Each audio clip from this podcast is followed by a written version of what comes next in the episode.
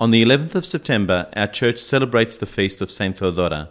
The following are some thoughts on her life and works.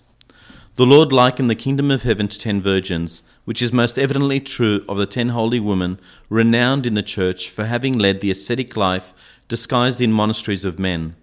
Saint Theodora, who lived in Alexandria in the reign of Emperor Zeno from 474 to 491, is one of these women. She was married to a devout and respectable man called Paphnutios, but one day, led on by the devil, she committed adultery. No sooner had she sinned than she was afflicted in conscience that she dared not return home, but felt a burning desire to do penance without delay. So, dressing as a man and calling herself Theodore, she asked to be admitted as a novice in a neighbouring monastery. The abbot, supposing her to be a eunuch, and seeing how eager she was to set out on the path of repentance, straightway accepted her, and clothed her in the angelic habit. For the space of two years, Saint Theodora showed an ardent zeal in the performance of every ascetic labour, doing the most menial tasks, and spending the nights in tears and fervent prayers to the Lord to forgive her sin, and to restore to her in the grace of chastity. Her manner of life edified the brethren, but greatly angered the devil, who saw his prey escaping him. But this wolfish enemy of the good would not acknowledge himself defeated, and he made use of some jealous monks to put it about that the youthful Theodore had committed fornication with a woman of a nearby village. They even brought his reputed child to the gate of the monastery.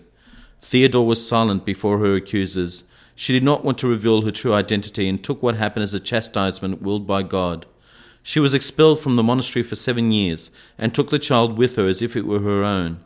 She settled in a little hut not far off where in extreme poverty she endured summer heat and winter cold, and manifold temptations of devils, until, at the completion of her years of exclusion, she was allowed to rejoin the brethren.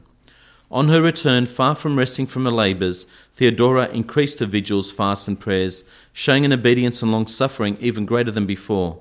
She brought the child with her, teaching him how to acquire the holy evangelical virtues and unceasing prayer, so that he truly became her son according to the Spirit.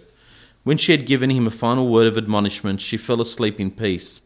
At that moment, the abbot saw in a vision a woman clothed in shining raiment taken up into the air to join the choir of the righteous and of the saints. Then they all wept as they realized how far they had been mistaken in her, and glorified God who had wrought so great a wonder.